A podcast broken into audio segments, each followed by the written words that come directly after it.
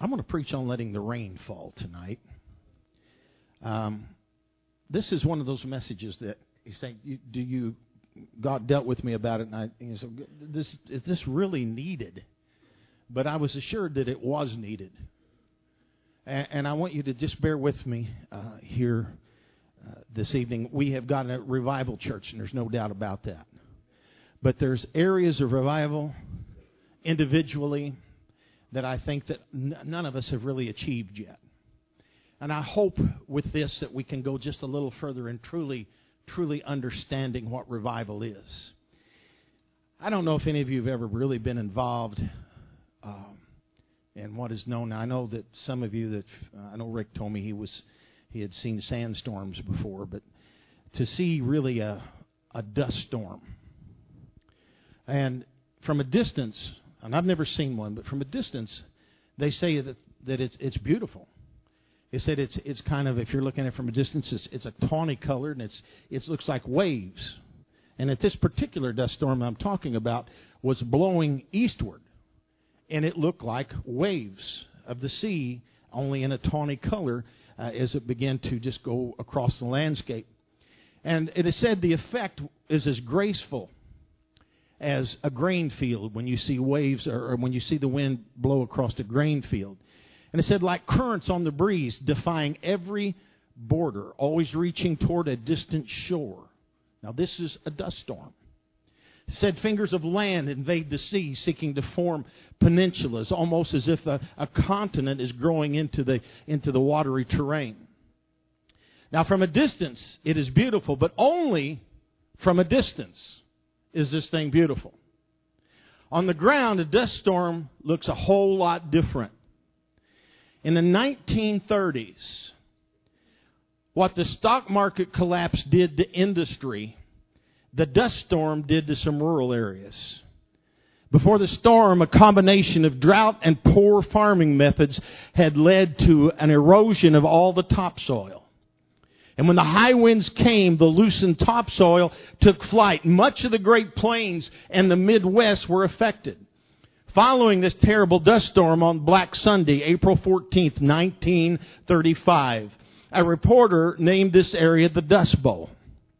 Topsoil from this territory was carried and deposited 1,500 miles to the east coast of the United States.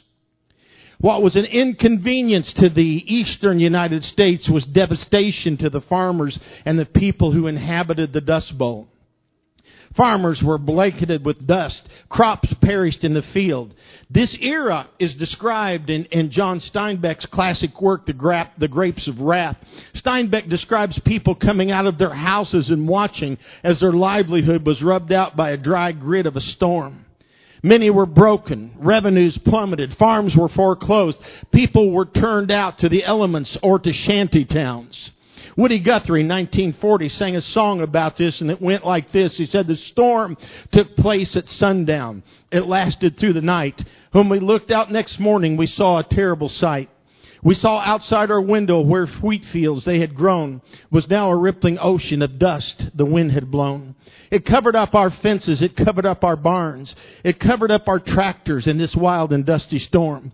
We loaded our jalopies and piled our families in. We rattled down the highway to never come back again one of the most massive migrations known in the U.S. history took place at that time. Farms were abandoned and most folks headed south or west. The drought officially ended in 1941, just as the country was plunged into the Second World War. The cure for the Dust Bowl, however, came in the form of rain. Rain clouds put dust clouds back in their place. In the book of Hosea, chapter 6, 1 through 3, and it says this, Come and let us return unto the Lord, for he hath torn and he will heal us. He hath smitten and he will bind us up. After two days will he revive us. In the third day he will raise us up and we shall live in his sight. Then shall we know that if we follow on to know the Lord, his going forth is prepared as the morning. He shall come unto us as the rain, as the latter and the former rain unto the earth. Now, I've got a couple of questions. I don't know if I'm going to do Bible study or preach, probably a little combination of both. If you look around the world today, I, I, it would be easy to say there's just so much dust. There's just a lot of dust. Now, uh, you know, we came from dust. So if we look around, we can see a whole lot of dust. And it's a great place to start. In fact, miracles begin with dust. Okay? God's great outpourings begin when all hope is gone. When you are hopeless, that's when God comes in and does something. Now I don't know, I don't know if you caught this or not, and I don't feel too badly about saying it, but I, I caught in the gist of conversation with, with, uh, with Kay, she felt pretty hopeless about this walking situation. She didn't really feel like she was going to walk again. But because the church began to pray and I kept getting text messages as her, as her faith began to raise.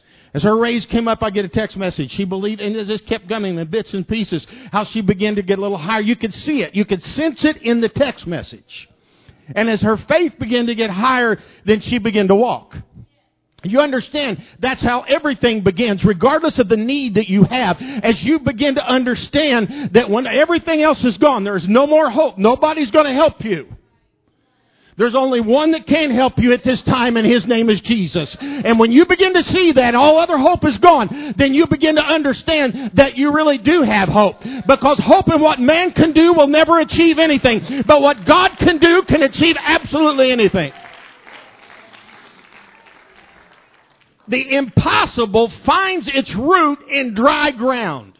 Oh, come on now, follow me. And for, for such times, the greatest need of our day, and I want you to understand this, is a heaven sent revival. I did not say revival. I said a heaven sent revival. Everybody say heaven sent with me. Heaven sent. Come on. Heaven sent. We need God to be in on this.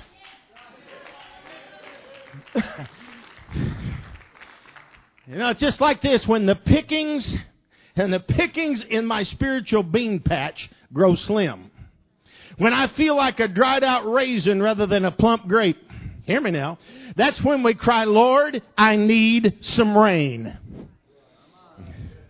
I need some rain. That's when I cry out, fall like rain, Lord. Let the Holy Ghost come and give me some life. Revive me, O Lord. But I want you to, I want to come back to this. I'm asking two vital questions here tonight. First, what is the revival that we seek? What is revival?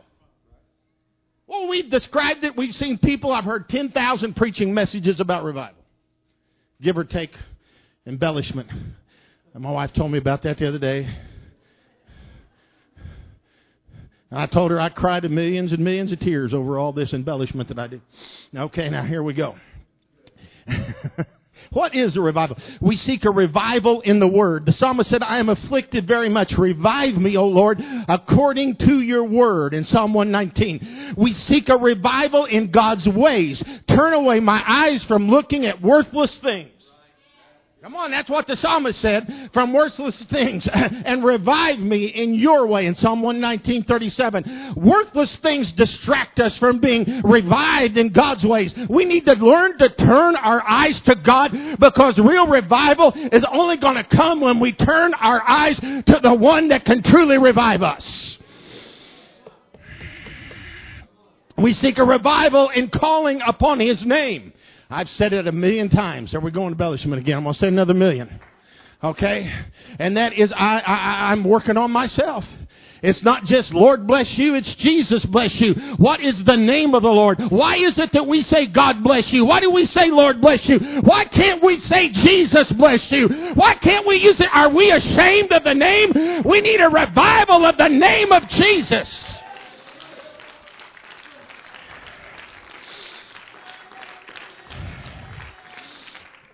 J. Edwin Orr studied, studied revival for 60 years.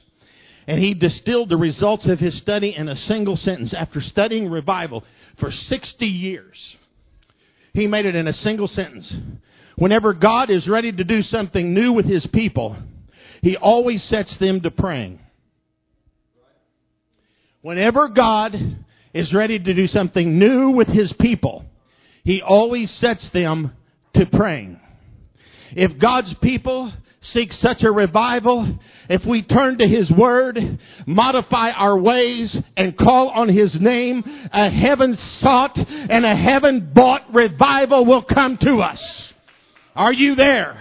Only when we turn to His way, modify our ways and turn to His ways, can we truly see if my people who are called by my name will humble themselves and pray and seek my face, then I will hear from heaven and I, I will forgive their sins and I will heal their lands. If we're going to have that kind of revival, we're going to have to get down and do it. We got to mean it. It's not just a matter of having a good time in Jesus. It's a matter of getting down on our faces and weeping until there's a change.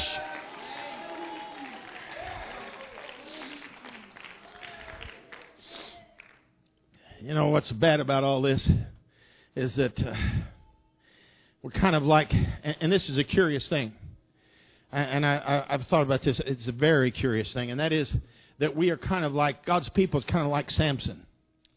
We do not realize when God's power is no longer with us.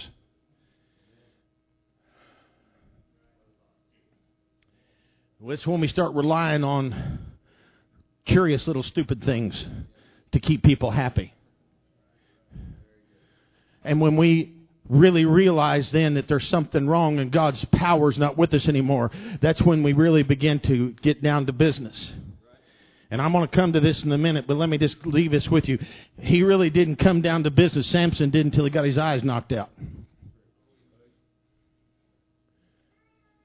Couldn't see all around him.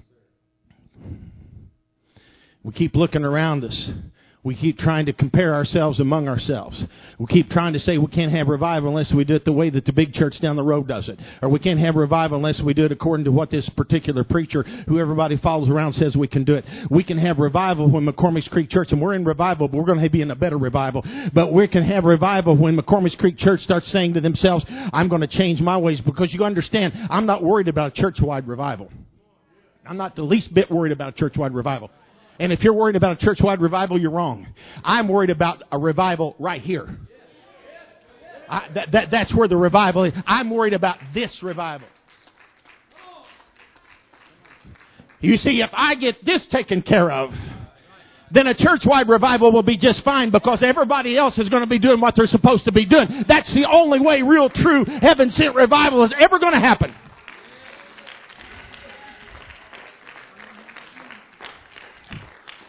The absence of something taken for granted is not soon missed. All right?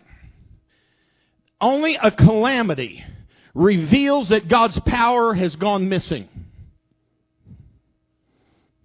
I don't want us to have any more calamities. So this is why I'm preaching what I'm preaching. But only a calamity can cause us to realize, only when the eyes are knocked out, can we realize that there's something wrong and something missing? And I can prove what I'm saying. I want you to recall when Jesus sent out the 70, He gave them power to cast out devils. That's what He told them. Later, you find that some of these disciples were no longer able to cast out a devil from a man's demon possessed sons. Son, rather. The disciples was mystified. What had happened to their power? He sent them forth. He said, go cast out devils. Now they come and it's just a chapter or two later and they come back and they say, well, you know, they can't cast a devil out of this demon possessed boy.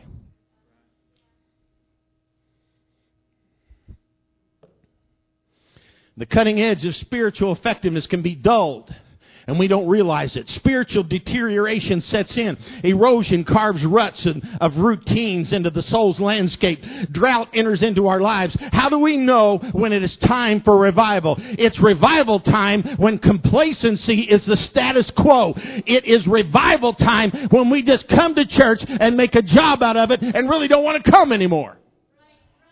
Oh, you can say amen whether you like it or not. It's time for all of us to wake up. It's time for all of us to realize, yeah, we're having some good times. We baptized two people on Wednesday. Isn't that great? I'm going to sit back and relax a little bit. That's exactly how we feel. I've done it myself. I've done it myself. I've sat back and relaxed because everything was going good. And my prayer was only for me and mine. And there's nothing wrong with praying for yours and your, your, your alls. Yeah. yeah.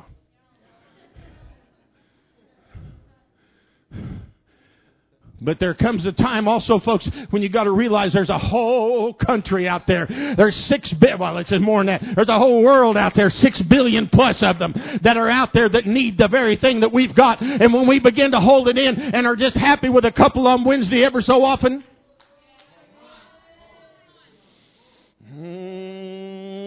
drought enters into our life.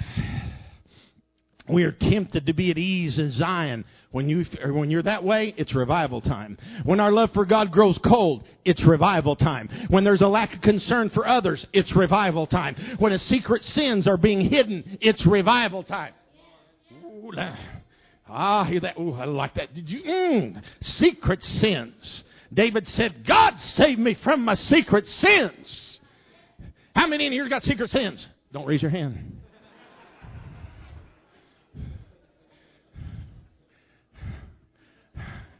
All those little secret sins.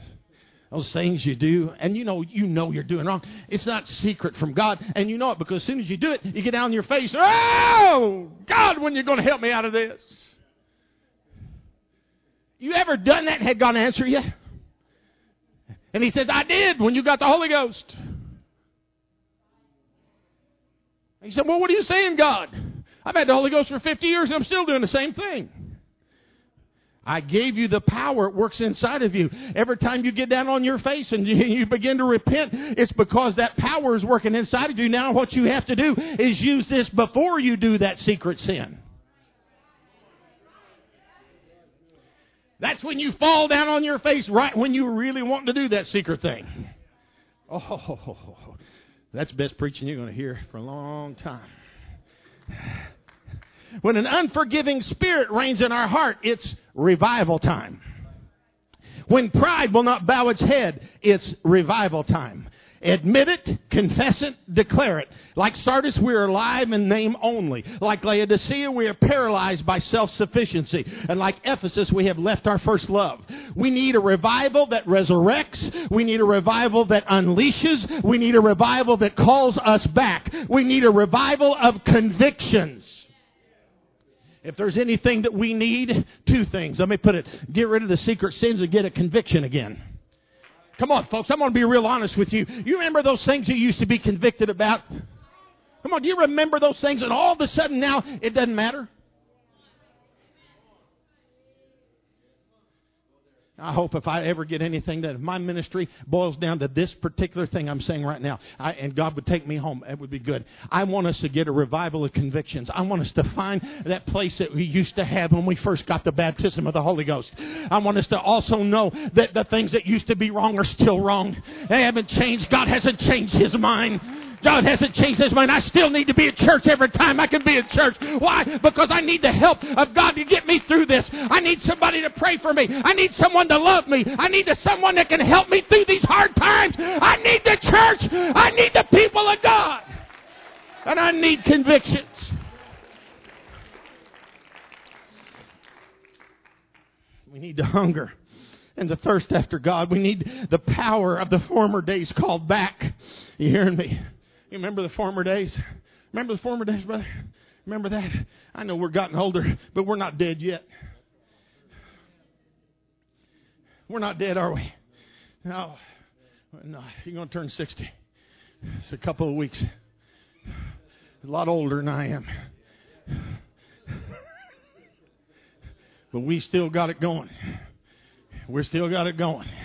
We're still going to see revival. We're still going to see people saved. We're going to see situations turn around. We're going to see situations turn. Oh, come on! Are you? we need we need a hunger and a thirst for God, and we store, oh Lord, the days of dedication when we serve God gladly. And they that gladly receive the word, the book of Acts says. They didn't say sadly. Something happens to us between the gladly and the rapture. We gladly receive that something happens and we get sad about it. We begin to look around again. That worthless idea, uh, eyeballing everything around. Does Samson get my eyes knocked out so I can't see? Come on, hear me. And all of a sudden, I've just got to go to church. I've got to live this way. I've got to dress this way. I've got to look this way. I've got to act this way. I've got to talk this way, and I don't want to.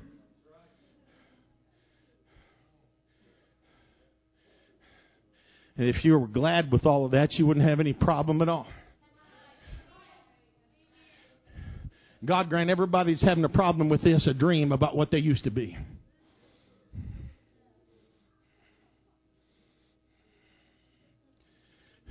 Or even better yet, show them what they could be.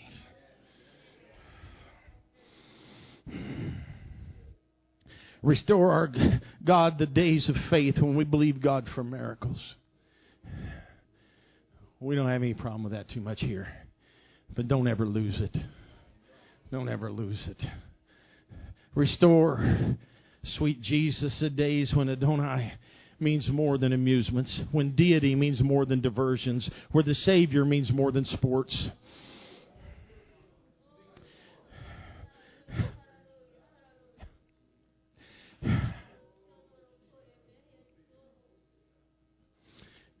Create within us, O lover of man's souls, a desire to please you more than the mirror.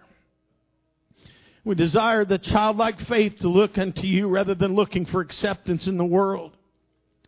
God, you can make our faces shine without worldly cosmetics and jewelry.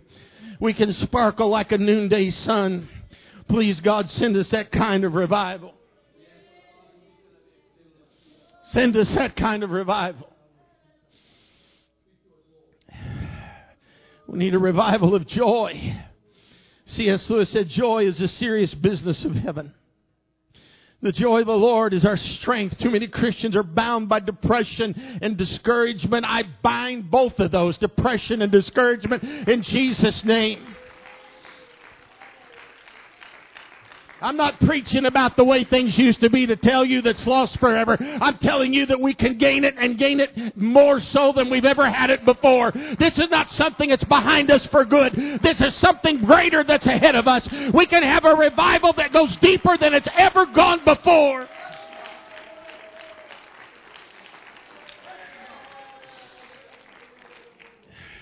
Too many people, too many people feel defeated and they feel backslidden.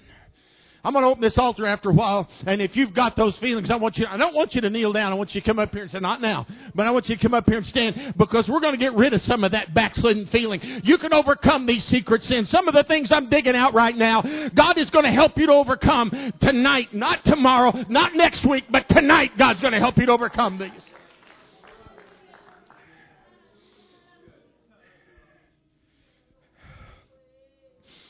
You know, we need a refreshing from the Lord. We need a heaven sent revival. That's what we need. God, I need revival and I need it right now. Right now, I need revival. I can't wait until someone else gets ready for revival. I can't wait until the season is right. I can't wait till the right preacher comes. I can't wait until all the conditions of my life are in alignment. I need it now because the drought has come. I need the reign of God. I need the glorious rain of revival. Man can't produce the kind of revival that I am talking about tonight. I cannot, nor can any man preach this thing up or down, whatever you want to say. A choir can't sing it down. You know, it comes from heaven. God has to send it down. And you only one way that God sends this down, and that again goes back to the beginning. It's when people in, in unity fall down on their face and begin to ask God for this kind of revival personally. I'm not asking, and I'm going to go back. Don't you, I don't want you to pray, God send the church a revival. Don't you pray that. God send me a revival. Send me a revival. Send me a revival. I don't worry about church.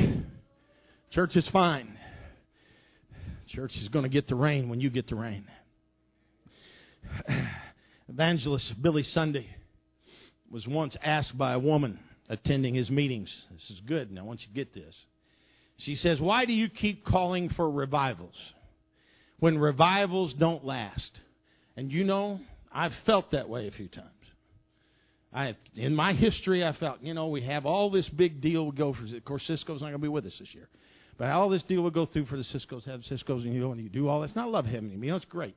Church enjoys it, but it doesn't last. So everybody is all pumped up until next August. well, they're all pumped up. They, you know, they start anticipating about six months. You know, they go downhill, and for six months they start anticipating. And you know, like I can't do anything until August. All right. So this woman asked Billy Sunday, "Why do you keep calling for revivals when they don't last?" He answered her with this question: Why do you keep taking baths?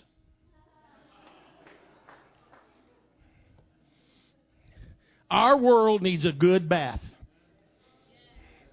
We need the rain to settle the dusty soil of carnality and fear.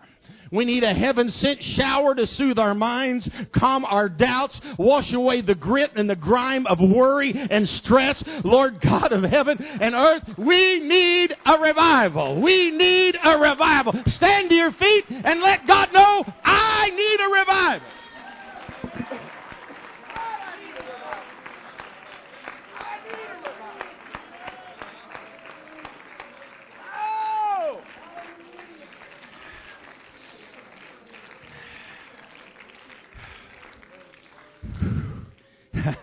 you may be seated.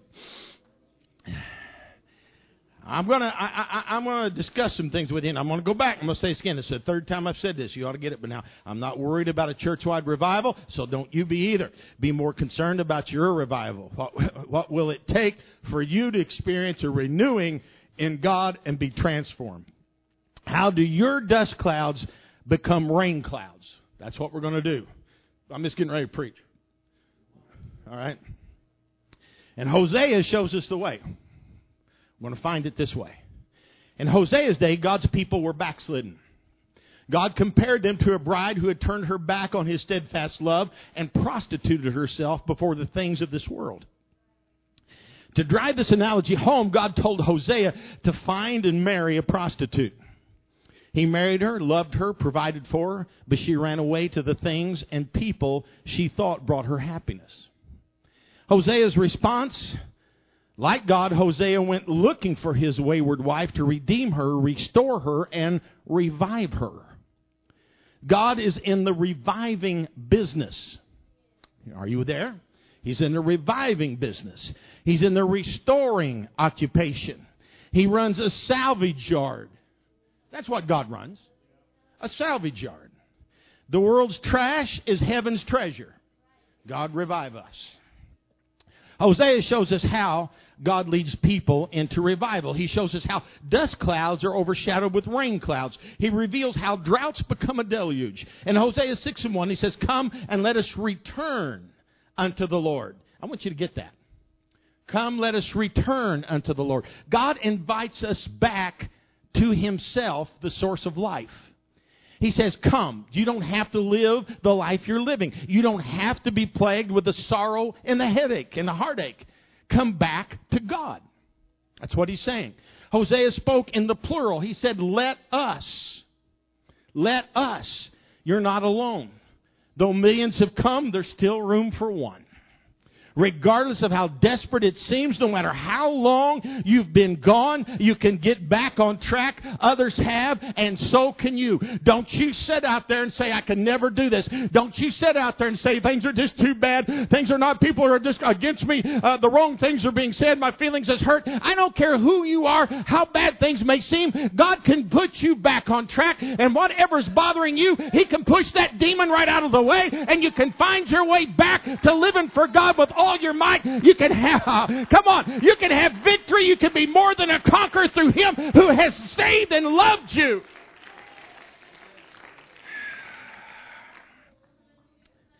Hosea said, return. In other words, it means that at one point in time we were where we needed to be.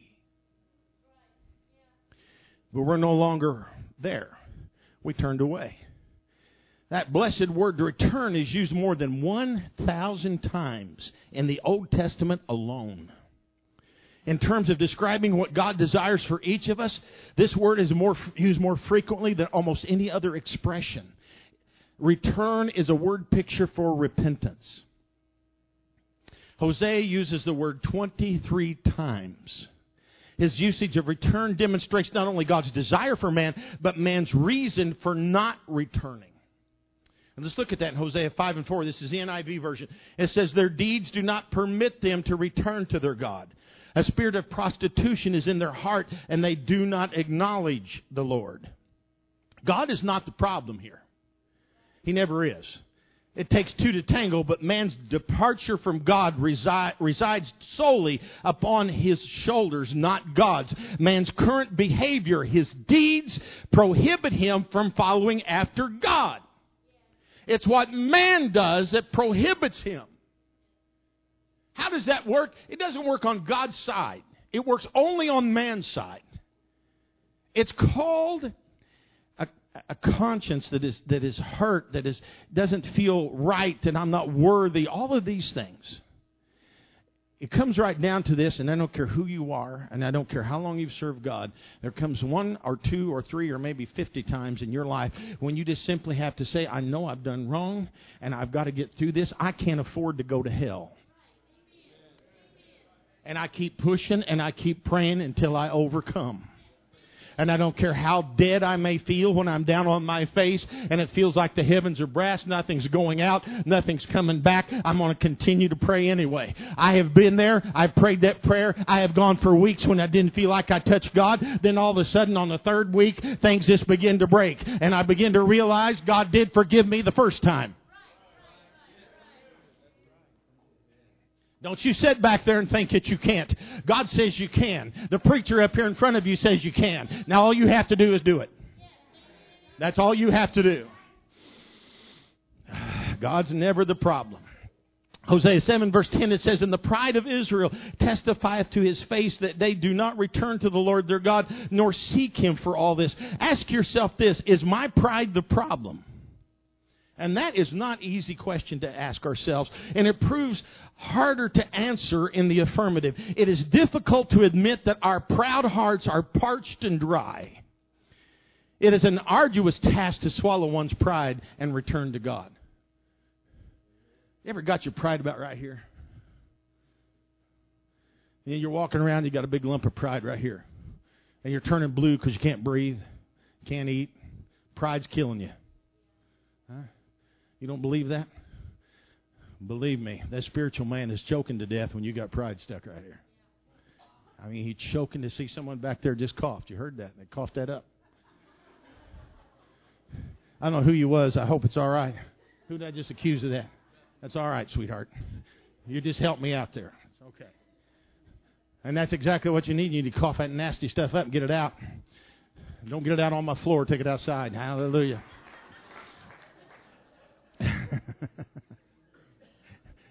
You got to. It's a it's a task to swallow one's pride and return to God.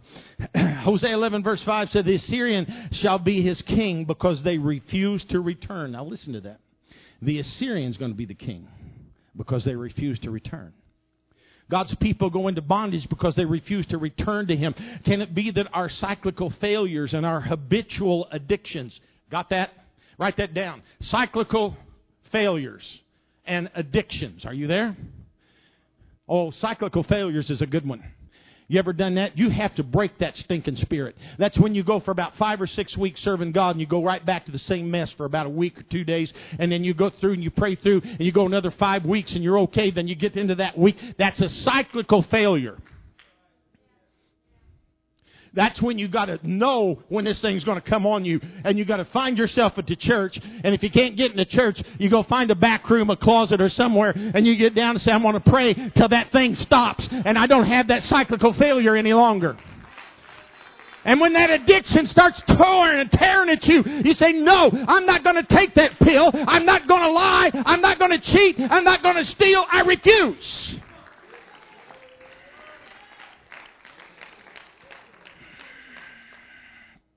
Thankfully, God does not leave us in that predicament.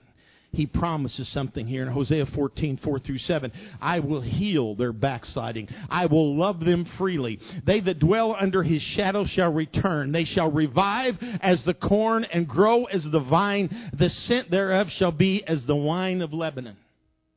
You don't believe it? That rain we had the other day? How many of you guys had your old dead, dried up grass out there? I did. And you know, I, I was griping because we didn't have rain, but I was also thankful because I hate to mow. And I stuck my head out after the rain, and guess what? All that brown had turned green. And now I had to put my mower back on. All that brown turkey. Listen to me. When I don't care how dead you may be, how dried up you are, when you start feeling what we feel are feeling right here, something begins to happen. You start greening up, if you would. Come on now. You start greening up. Life comes back into you, and you realize I can do it. I can do all things through Christ who strengtheneth me. I can overcome. I can be at the head and not the tail. I can be that way. New life comes when we return to God. Accept that invitation. God long, longs to restore. He wants to restore. He wants to revive. Do you think He gets tired? I, you know, I might get tired of you. You know, and you come dragging down here to the altar the 79th time. That wasn't embellishment there. You know, you come dragging down here and I go, oh, here Bob is again. Down here at the altar. Wonder what he's done bad now. Now he doesn't do anything bad. The reason I'm using him. Okay, so he doesn't. And you know, here he is down here again. You know, I might, but God, He longs for him to. He doesn't look down at him and say, "Oh, there he is again." He's glad. He said, "Oh, there he is again." I'm so glad he turned around. I'm so glad he's down here. I want to do something great for him this time. I want to show him just how big I really am. I'm going to show him I can deliver him like I've delivered millions and millions before. Mm.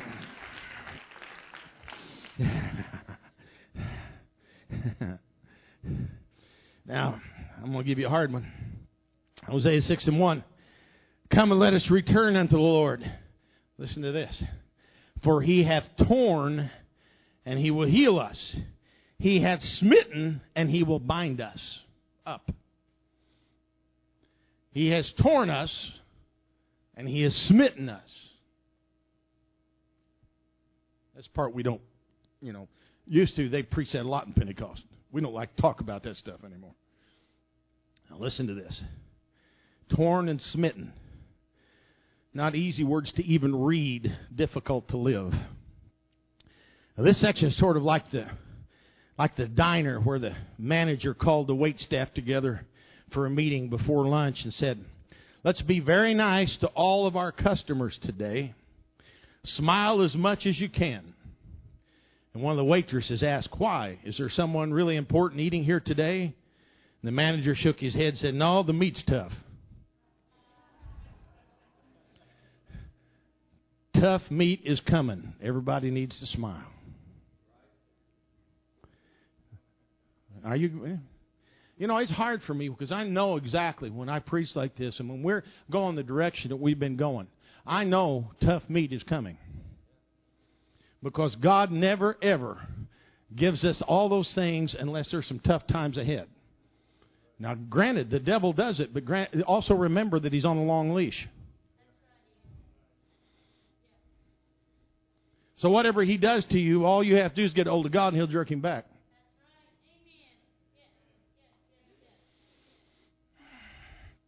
Tough meat is coming.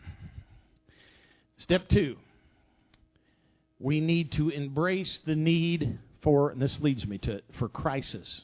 Now, I did not say Christ, I said crisis. Some of us believe that our walk with God is one of onward, steady progress, sort of like rising slowly from sea level into the heights. We like to think that there are no pitfalls, no dizzying gorges, no blind canyons. There's simply this is simply not the case. It's just not the case. In Scripture, the promised land was a picture of the victorious walk. The Lord said, The land I send you to is one of hills and valleys. Deuteronomy 8 and 7. We get across there, there's still going to be hills and there's going to be valleys. There's going to be tremendous highs, there's going to be tremendous lows. And in those moments of transition between the two, in those times of crisis, God works. In Colossians 2 6, as ye have therefore received Christ Jesus the Lord, so walk ye in him. You've received him, you've been taken on his name in water baptism, then walk in him. Walk in him. How did we receive Jesus Christ? Most of us received him in a crisis experience. Most of us took, we, we, we were saved because we were in crisis. We did not just happen upon him. His entrance into our life was like the dawn, and dawn comes. Now, I know you're not agree with this, but I, I've seen this many times, not so much lately. But dawn comes ugly. Dawn itself is pretty. Not you, honey. No, you are pretty, but you know. Smack her, would you? but before dawn comes, now I'll get it right. Before dawn comes, there's a mist. There's a grayness to the land. Mist. It's nasty looking right before the sun comes up. It always is. And that's exactly when we really arrive, we're going to have an ugly time. Now, I'm talking individually. I'm not talking about church. I'm talking individual. Some of you are going to come down here and saying you've already done it. Oh, things have been really rough. You know, pray for me. I need a little help. I don't care to pray for you for help, but don't tell me pray out of it. Get through it. Get through it. Get through it. Get to the end of this thing.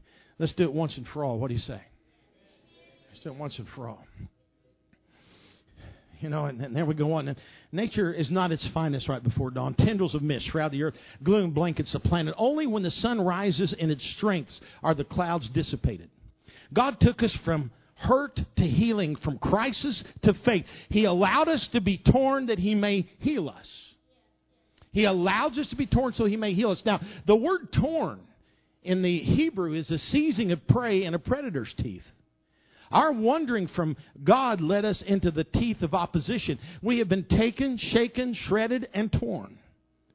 The, he, the Hebrew here is adamant, saying, He is the one it is God who has done this. God allowed us to be torn. God allowed this to happen. The one who allowed us to be hurt desires our healing. And when we feel torn asunder, God has not abandoned us. Our pain is a precursor to His approach. He's moving to heal.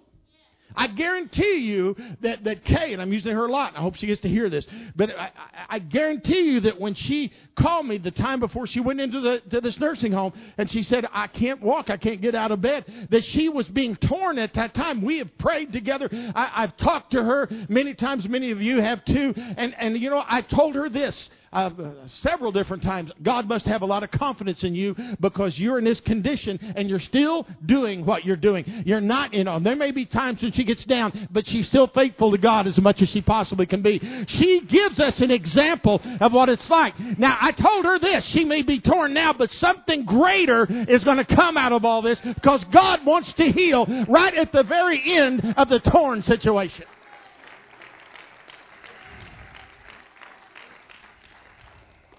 Earlier in Hosea, God said that He would be like a lion to His people. In obedience, God will, as a lion, defend us. In disobedience, God will, as a lion, oppose us. God tore Israel away from her homeland and carried her to a place where none else could rescue. Only when God's people acknowledged their need of Him would the lion of Judah rise up in her defense. Interesting, isn't it? That lion will tear you as long as you're disobedient. But when you start crying out to him, that same line turns around and delivers you. God only tears that he might heal. That's all. We too often want the healing without the tearing. Are you, you want to say that again? We want the healing without the tearing. Job 5:17 Behold happy is the man whom God correcteth. Therefore despise not the chastening of the almighty for he maketh sore and he bindeth up. He woundeth and his hands make whole.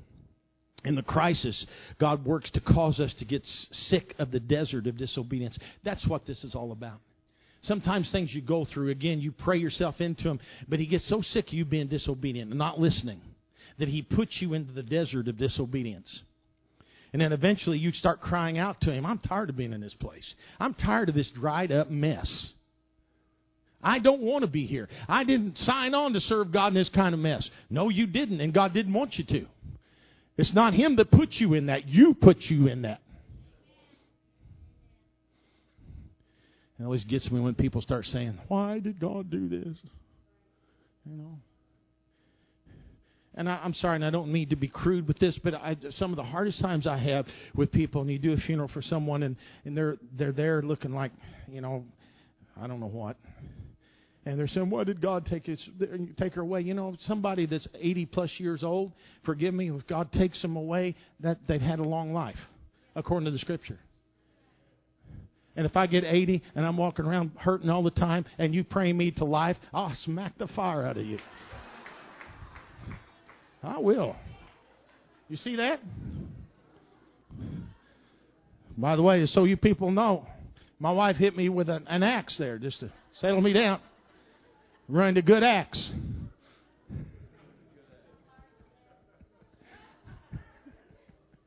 you know, you know, I'm not told too many people what happened here because it's embarrassing. I opened my car door and smacked myself in the head.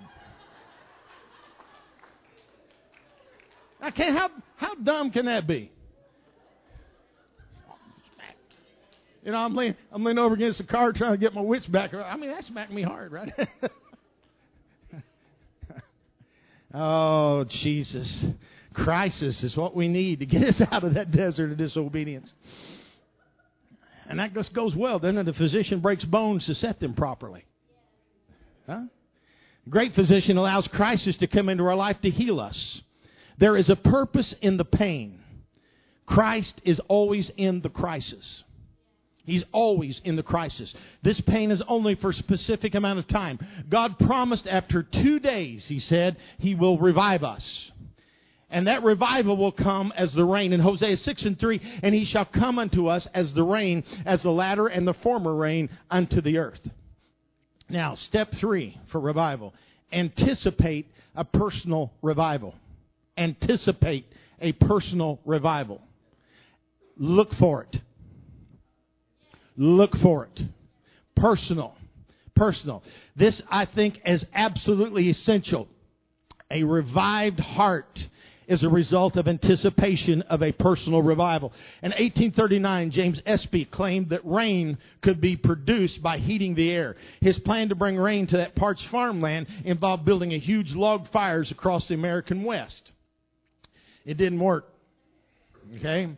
Later, another theory was tested in Texas. Robert Dyrenforth believed that loud noises would bring rain. So he blasted cannons at the skies, but no rain came. Heat and noise won't bring the rain we need. Hmm. Sneak up on this one. You ready? You know how I am about worship. I love it. Can't run like I used to, but I love to see other people do it if I can't. I did, but let me give you one thing here. Running, dancing, shouting, getting red faced is a result of personal revival. It does not bring personal revival. Red faces and fervor won't bring it. Revival isn't shouting, revival is weeping. Revival is weeping. Revival is weeping. Shouting is a result of weeping. Your shout only goes that high if you haven't wept. Whoa, am I preaching good now? Revival isn't crowds. Circuses draw crowds, used to. Revival is an individual or group of individuals reaching out for God. That is real revival. Revival begins not in the atmosphere, but in the heart. I have seen it in here many times when we have had some good prayer meetings, when we have a worship service, the whole atmosphere is different. You can do the same thing you do otherwise, but the atmosphere is different. And there's always results. Always. Thank you. And a lot of this you don't need, but I'm just telling you in case you ever get there. Don't get don't I don't want no shallow worship. I want some worship that is real. I want some praise that goes out of here and goes all the way to heaven. I want somebody that's doing it not because they want to be seen, but because they want God to see them.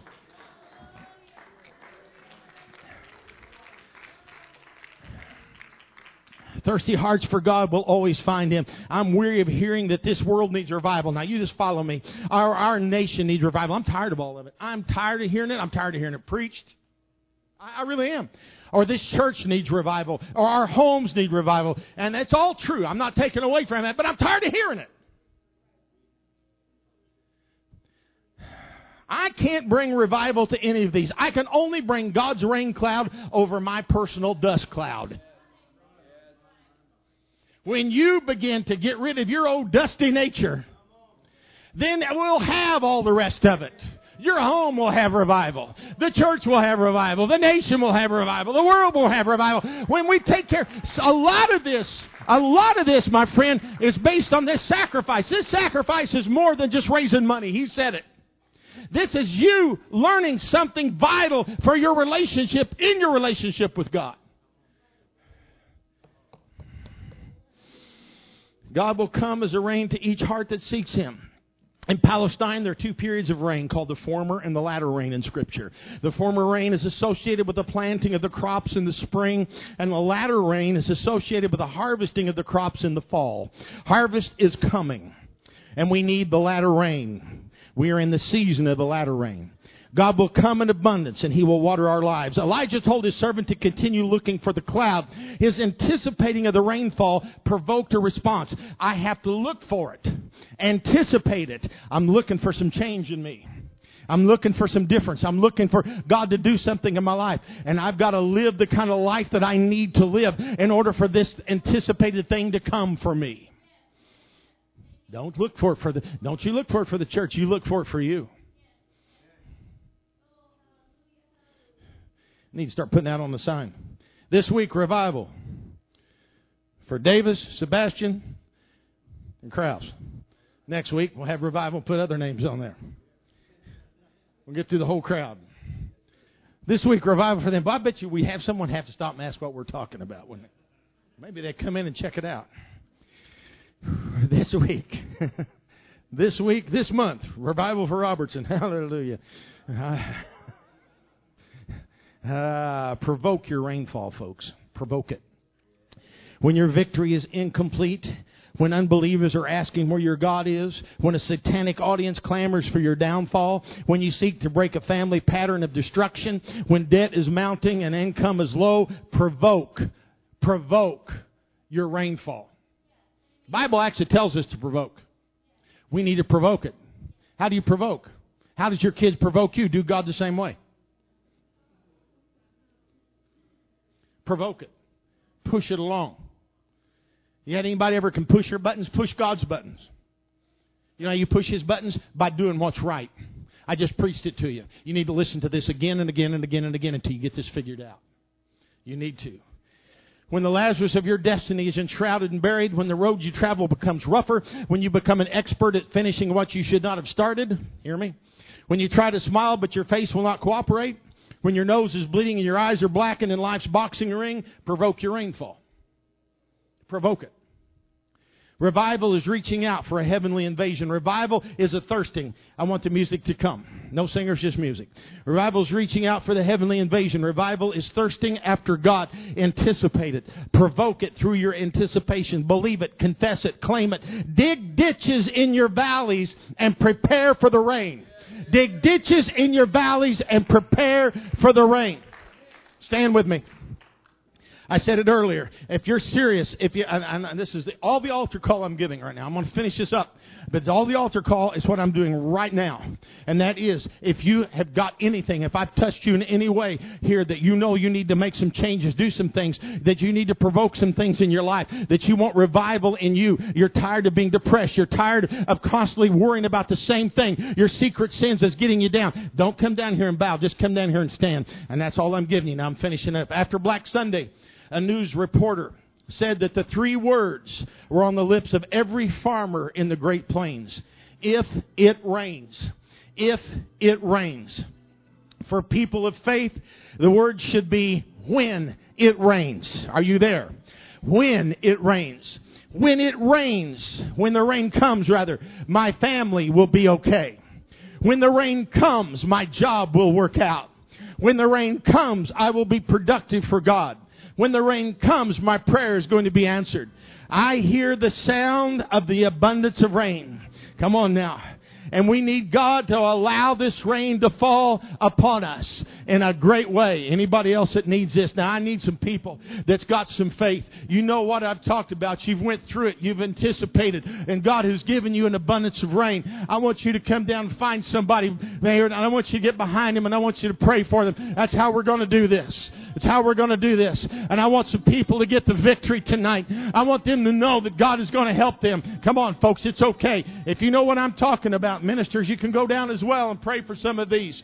Please do. Find someone to pray for and let's help them to find the answers that they need. If you're here and you have not received the baptism of the Holy Ghost, speaking with other tongues, this altar is open for you as well. You can stand right down here. We can lay hands on you and God can fill you. There's no doubt in my mind that He will. Come down and pray for them. Find somebody.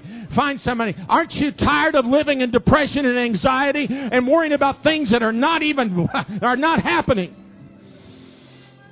As the sound of an abundance of rain. And let's believe it. I'm going to get down and pray with some of these. Lord bless you. If you must go, you're dismissed in Jesus' name.